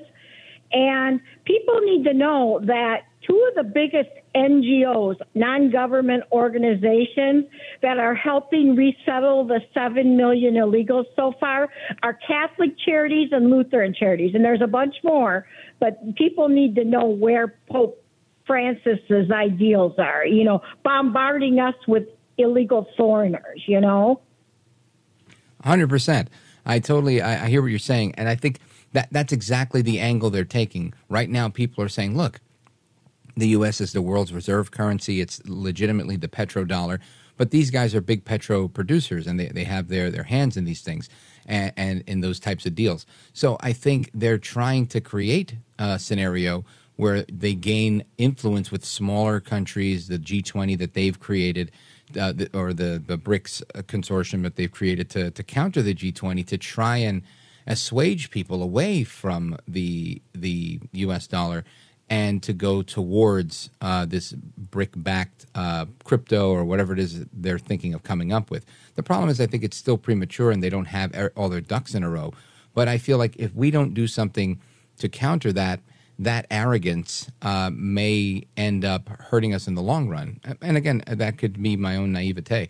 I don't know, but it's a it's an interesting concept nonetheless. And I think you're right. Right now, that's the case. I don't know if that'll be the case uh, forever. But uh, excellent call. Thank you, Kim. I appreciate it. Let us continue. Let's go to Paul from Reading, Pennsylvania, WEEU. Paul, go right ahead. Good evening, Rich. um, there, there are no such things as alternative facts, and I don't say that necessarily about one party or the other. Facts are facts. However, the understanding of the data the background of the person or the group, which tends to give them perhaps some perspective or, or, or um, um, bias or whatever. But the facts are the facts in terms of what is real. Now, in terms of our debt, I'm going to make a brief analogy about how much debt we can carry. If I was a young married man with my wife and we bought our first house for $200,000, it would be way, way above our savings and our ability to earn, and we'd be paying for the mortgage uh, on time 20 or 30 years. However, if I smelled smoke coming out of a portion of the house, and I could run to a nearby hardware store and buy that hardware store and bring it back to put out the fire, it wasn't a wasted purchase to buy the, the, the hose. It was a time where to save that which was a whole bunch more than my value and what was very important to me really required that I buy some things to put the fire out. Now, translating that into the economy. First of all, too much debt is too much debt. However, well, how much? How much is how much to debt? Back at the turn of the century, Detroit was going to go under. Hundreds of thousands of jobs were going to be lost. The suppliers and the people that were vendors to the, companies and their workers, there would have been probably half a million people out of work. And a Republican decided it would be good to extend a $1 billion loan and also a Democrat who came on in the party, I believe, after that, both understood that we needed to save Detroit. It was too big to, to die. Are and you comparing Detroit to the United States? Um, yes, in the sense that um, it was a huge amount of um, debt that they were having, and they were going to go bankrupt, just like some people say our country is going to go and the country advanced two or three billion dollars in order to save them. what's not always known is all the Detroit companies paid back every dollar of that debt with interest. So that was a big back then. A billion was was huge, almost like a million a trillion is today. Now, um, You got to get to the bottom line, Paul. Okay, President Biden, with the Republican votes, passed the uh, the the bill to help to preserve our roads, bridges, power lines, and so forth. That's worthwhile because it will save lives. It will it'll make things safer, and and we'll like it. So that's an example of where extending ourselves is, is important to do. However, if somebody wants to extend for something that's not valuable, then he or she is wrong. Okay, uh, I mean, I, I, get what you're saying. Uh, I, I just, I'm, I'm not following all of it. But uh, ultimately, I think number one, this American Rescue Plan. The criticism there was not the investment in infrastructure. The criticism was to claim that you were investing in infrastructure and spending the money on every other piece of pork imaginable. And I think that's what ended up happening. So we now have, uh, I don't know, four trillion dollars in, in spending. Um, we can attribute to to the first two trillion to the to the lockdowns and and the the COVID payments and all of that. So we follow that up with another four trillion. We're at six trillion in the last I don't know eighteen months, two years, whatever it is, and that's the criticism, right? We we've spent way more than than we're able to spend, and with very little to show, with lots of waste, fraud, abuse, and pork all over the place. You know, eh, if it were really that, if that were the case, I wouldn't, you know, worry about my my car uh, shaking when I drive down the streets. And again, it's uh, it's it's it's really um, it's not the same thing. But the reality is, it's not like we've improved equity in an amazing way in in the United States. Uh, excuse me, the um, infrastructure in the United States. That's not the case. Uh, I perhaps I'm uh, speaking out of school in terms of it hasn't happened yet, but I can't justify Biden spending that kind of money and putting us into inflation um, based on your hose analogy, where it makes sense to protect your investment. I get that. We want to take care of the country. That's part of the government's job. I don't think anybody's going to fault the government for doing that. The, the, the reality becomes when we fund all of these other things and all of these other um, kind of woke programs and what, what we've seen in the military. With the, all of this money went all over the place, and so little of it went to actually building back better. And and that's the the grand problem that we have here. I haven't seen anything. You know, nothing's built, nothing's back, and nothing's better. If it were, we'd be in better shape. Paul, I thank you for the call in Reading, Pennsylvania, WEEU 830. Uh, great station, by the way. And we're going to get to the rest of your calls momentarily. Uh, we still have calls from Idaho and from Reno, Nevada. We're coming to you straight ahead. Uh, Charleston, South Carolina. Jamestown, New York, WJTN. One of my favorites, Derek. He loves to fight with me. We'll try and get you on right away. And we're going to get to that in a moment. Again, the phone number is 833 482 5337. And if you missed any of the interviews that we had tonight, definitely go to the website, Rich Valdez.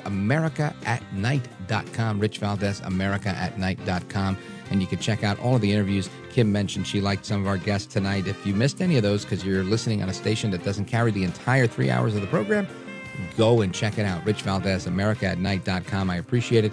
Folks, the music means they're kicking me out for a second, but we're coming right back. And there's a rap song that's gone viral about Donald Trump.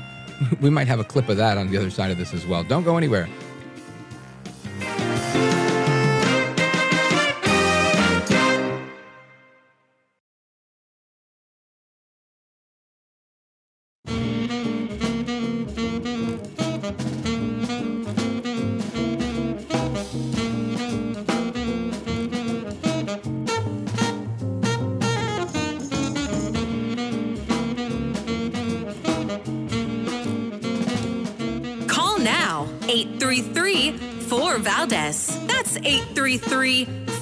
482 5337. 833 4 Valdez. That's Valdez with an S.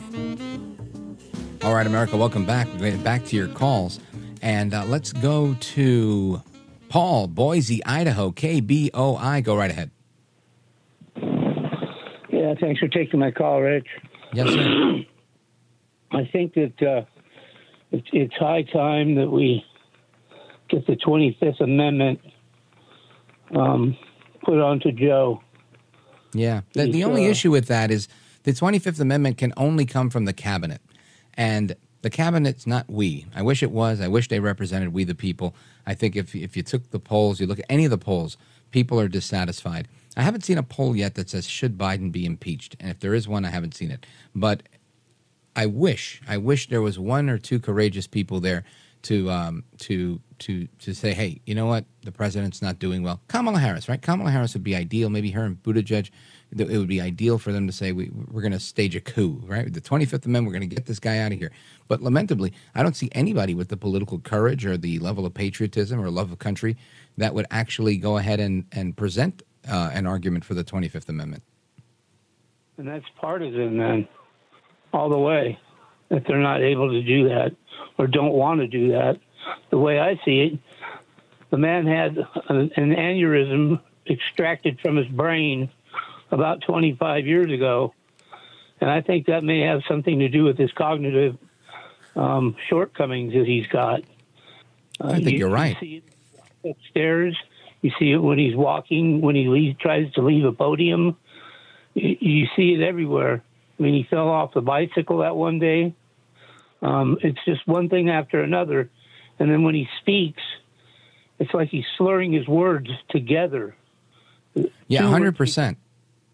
Just to yeah, I agree with you. Totally agree with you. I think that that Biden, but but again, being that the aneurysm was before he uh, was elected and ran for president, there's not much we can can do on that. You know, can't say, hey, the guy's uh, he was Sleepy Joe then, right? I think uh, Trump pointed it out at that time, and people still said, yeah, we're going to go with this Sleepy Joe guy, even if you know, with the funny business in the election, he still won his party's nomination. He was still the guy that the Democrats put up. They were willing to deal with that. So with with with that being said, I just I wish there was that type of political will and people that would approach their jobs in a nonpartisan way. But I think that's just you know again maybe me being a cynic, but I, I think it's a lot to expect for the Democrats to throw their own guy out and to cut their nose off to spite their face in many ways. But I appreciate the call, Paul. Big shout out to everybody in Boise, Idaho, KBOI, great station. Let us continue. Where do we go? We go to Reno, Nevada, listening online. Rich Valdez, America at night.com. You can always listen live there, by the way. And you can listen to all the shows there as well. John, welcome. You're on with Rich Valdez. Go right ahead.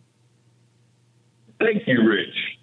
Uh, a thing that I've been wondering a lot about lately is the fact that when Trump ran for reelection, uh, everybody knew he would continue building the wall, and we could all assume that Joe Biden would not continue building the wall. I thought he made a mistake by not concentrating more on that and talking about it more, because there was great jeopardy if Biden was elected that we would end up in the situation we're in now with the greatly increased number of migrants uh, living in cities like New York, Chicago, and Washington.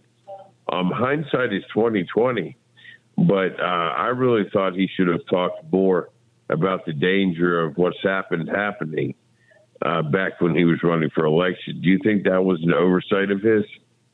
You know, I, I'm not sure. I, I can't say that I think Trump ignored the wall. I mean, I think he, he, he did a whole lot towards it. I think something like 450 miles was what they had committed to building, and uh, they did something just just above that. I think it was 452 miles is what they were able to build.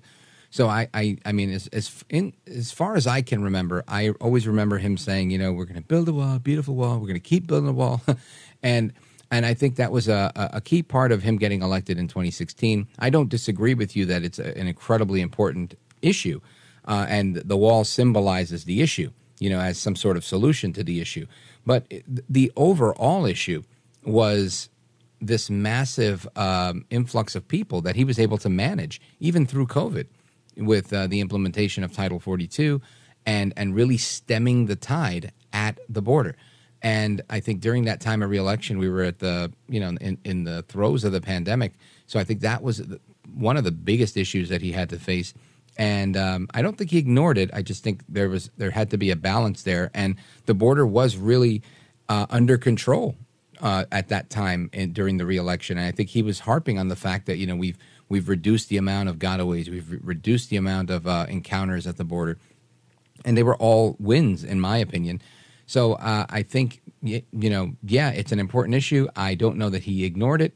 Um, I, I, don't know where I, I I don't think I would say that he ignored it. I think he um, he hit it where he had to hit it, and I think when you have a president like him uh, that, unlike previous presidents, got 11 million more votes on his reelection than he did on his initial election, when that hadn't been done in recent history. With previous presidents, they had all gotten gotten reelected with less votes. I think that says a lot.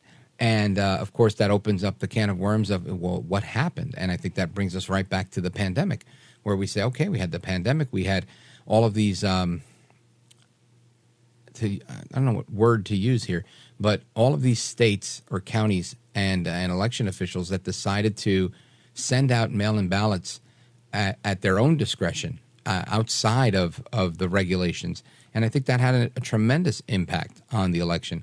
And and we've seen that, and he's argued that, and he's literally facing jail time now over discussing that in Georgia. So I, I think uh, I think there was just so many things thrown at him at, at the time that I, I think he handled it appropriately.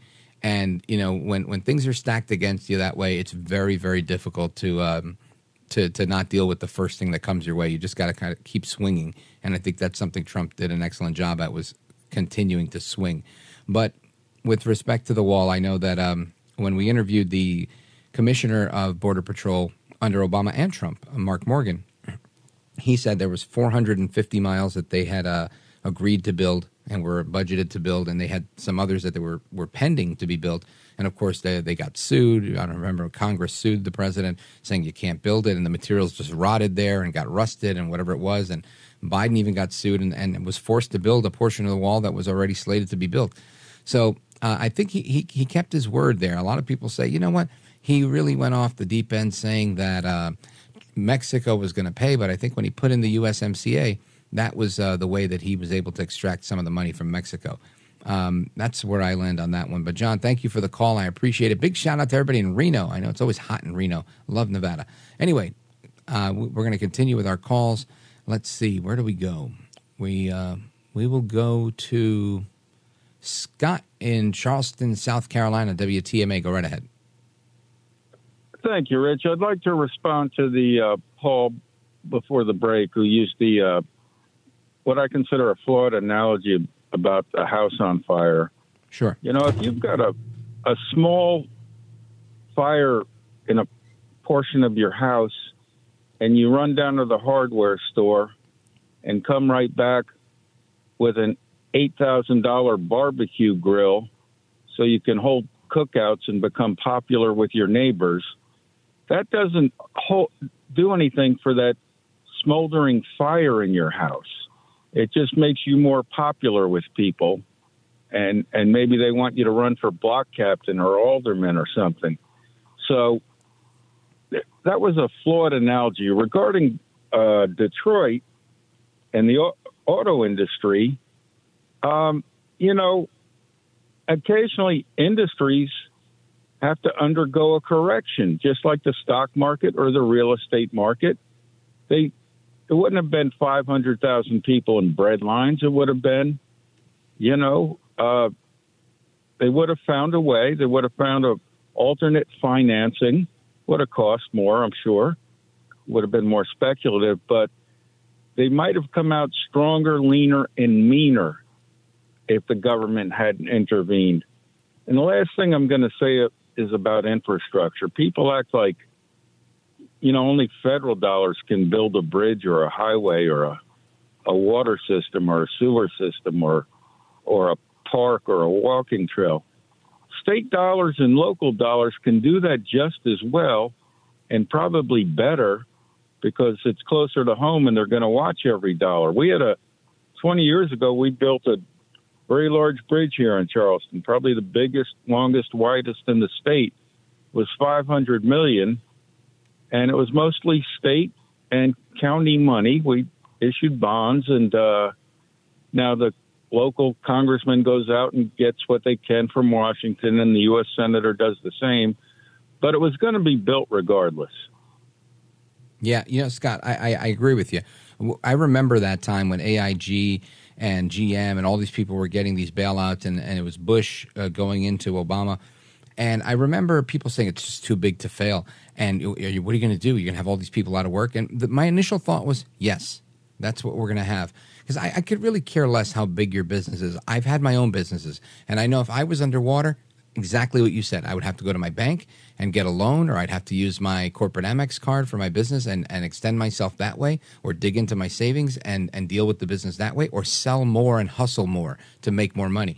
Now, while it's it's I wouldn't say it's a false equivalency, but it is a little bit apples and oranges to compare a one man small business to um, you know these massive corporations. But at the same time, the principle remains the same. And the principle remains if you can't afford to operate your business, you can't afford to operate your business. And I think you just said that, that some industries require a correction. And I was changed as a young man watching a documentary where they talked about the ice box. And I bring this up a lot where the, there was an ice man that brought ice to people's homes and put, they put it in a box, and it was an ice box. And when the um, uh, electric refrigerator was created, the ice man dissipated, right? He was no longer delivering ice blocks to people's homes. They were making cubes and maybe delivering them to convenience stores like we see today if you want to buy a bag of ice. But it's not the same industry. It had to change because technology and whatnot changed it. So, whatever, to me, whatever the external influence is that changes your industry, that is what it is. That is what the free market uh, d- requires and demands. And that's how it works, in my opinion. I believe in a free market and and ultimately that whether I like it or not, I, that's what I believe, and I think uh, that's exactly what you're talking about. And I agree with your point on infrastructure as well. And and there's a lot of this. If, if states and counties are getting together to build a bridge, and they may want some federal dollars, amen. God bless you. If the money's actually going to the bridge and it's going to work and it's needed, super. Uh, I, I'm not uh, angry at that. I do get angry when they tell us we're going to build back better and we're going to spend all this money and you're going to just repeat infrastructure, infrastructure, or even better, you're going to repeat the Inflation Reduction Act. And then six months later or four months later, you're going to come out and say, well, this is one of the most important pieces of legislation uh, uh, for, for green energy. Well, hold on a second. I thought this was to fix inflation, not to promote green energy, right? So they're they're honest in their lies sometimes. Scott, I appreciate the call. Great, great thoughts. WTMA, big shout out to you guys. Folks, we're coming right back to the rest of your calls. Don't go anywhere. This is America at Night with Rich Valdez. Call now 833 4 Valdez. That's 833 482 5337. 833 4 Valdez. That's Valdez with an S.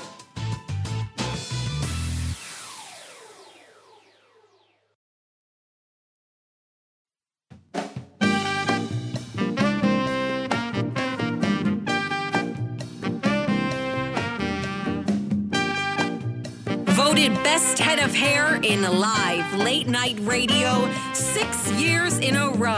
It's Rich Valdez. All right, America, welcome back. You know, today's National Matchmaker Day. I didn't even know there was such a thing as National Matchmaker Day, but it makes me wonder if um, we should try to get maybe a, a matchmaker on the show to talk about what's going on in the world of matchmaking.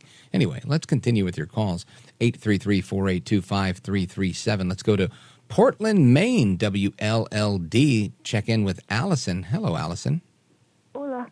Um, yeah, hi. Um, I just wondering. I know probably um, uh, I just need to talk to my local station, but they only play two hours of you, and they used to play Mr. Bohannon for three hours, and now they play a repeat of Bill O'Reilly the first hour. That's So I racist. I'm kidding. yeah, there you go. so I guess I just try to, you know, go go after my local station. Well, you know, Anyway, Allison, you bring up a good point. Uh, and I get this a lot on social media. People tell me, hey, I, I'm only hearing you for an hour here or two hours there, or I'm, they're playing you on delay. Uh, we don't have any control over that with the syndication agreements with the local stations. But I do always encourage the listeners if you really, eh, whether it's my show or any other show, whatever show you like, you want to call your radio station's program director and let them know, hey, I like listening to this show. And I know the show runs for three hours and you're only carrying two. Please consider carrying another hour of it. And if enough people call, like I said, I believe in the free market. You know, if people are calling say, This guy Valdez, what a gas bag. This guy's blowing hot air. I can't stand that show. I can't wait for the guy who comes after him. That's fine. That's the free market. And if somebody's offering a better product, amen and God bless them. But if you guys do like this program, then feel free to call, have that relationship with your local radio programmer, the programming director, because they're the ones that make those decisions. So I, I appreciate you bringing it up to me. I wish there was something I could do. If it was up to me, I'd be on every station I could be on as much as I could be on. But it was very sweet of you to bring that up, Allison. Thank you. Okay. Um, anyway, I just wanted to talk uh, just quickly about the gender thing because I don't want to be a one-trick pony and always talk about that. But I think that they But, you, them but you're somewhat of an expert on it. Uh, yeah, I, I, sorry. I just think that they them thing is just bloody ridiculous. I really do. Uh, you know, and I just don't understand it. And get trying to force that on kids is just whatever. And um, I you know, agree. I I don't think that's something to gloss over. I mean, again, uh, for those who don't know, Allison's a regular caller and a listener to the program, and and she is a transgender individual. And I have no problem having discussions with people who agree and disagree with me. But you yourself are saying that you, you don't think it's appropriate for teachers to go in the classroom and just start uh, giving this explanation of life. And and you living your life this way, let me ask you: Do do you um, go around having to explain yourself that way? Uh, well, not really. I mean, uh, not not that much. I mean, about the pronouns and all. No, no. I'm just no. I'm just she, her, whatever. You know, I don't. I don't. Right, and that's that, my you know? point. Like I know I don't do it. Right, I don't go around saying, "Hi guys, I'm Rich. I identify as straight. You can call me El Macho, or you can call me Rich." And you know, I, I just I don't. I see it's, it's just one group, and it's not even your group. It's it's a, this new group that seems to be pushing this agenda, in particular on kids, and that's the part that I just think is so odd. I do. One of my favorite movies, though, is the giant ant movie from 1954 called Them. But I don't. That's inappropriate. Apropos of nothing. um, do, do you know that horror host guy uh, named Mr. Lobo? Do you know of him? Never heard of him. No, he's really cool. He, he's one of those guys who does, um, you know, introducing movies, horror, old horror movies and stuff. And uh, sometimes he's on uh, Coast to Coast, the late night show, syndicated show. And I think he'd be a great guest for you for near Halloween or something. I'd, I'd like to recommend him. Well, him. check it out. I appreciate the input, Allison. Thanks for your call, folks. We're going to take a pause here. Coming back to your calls and more before we wrap up. Don't go anywhere. This is America at Night with Rich Valdez.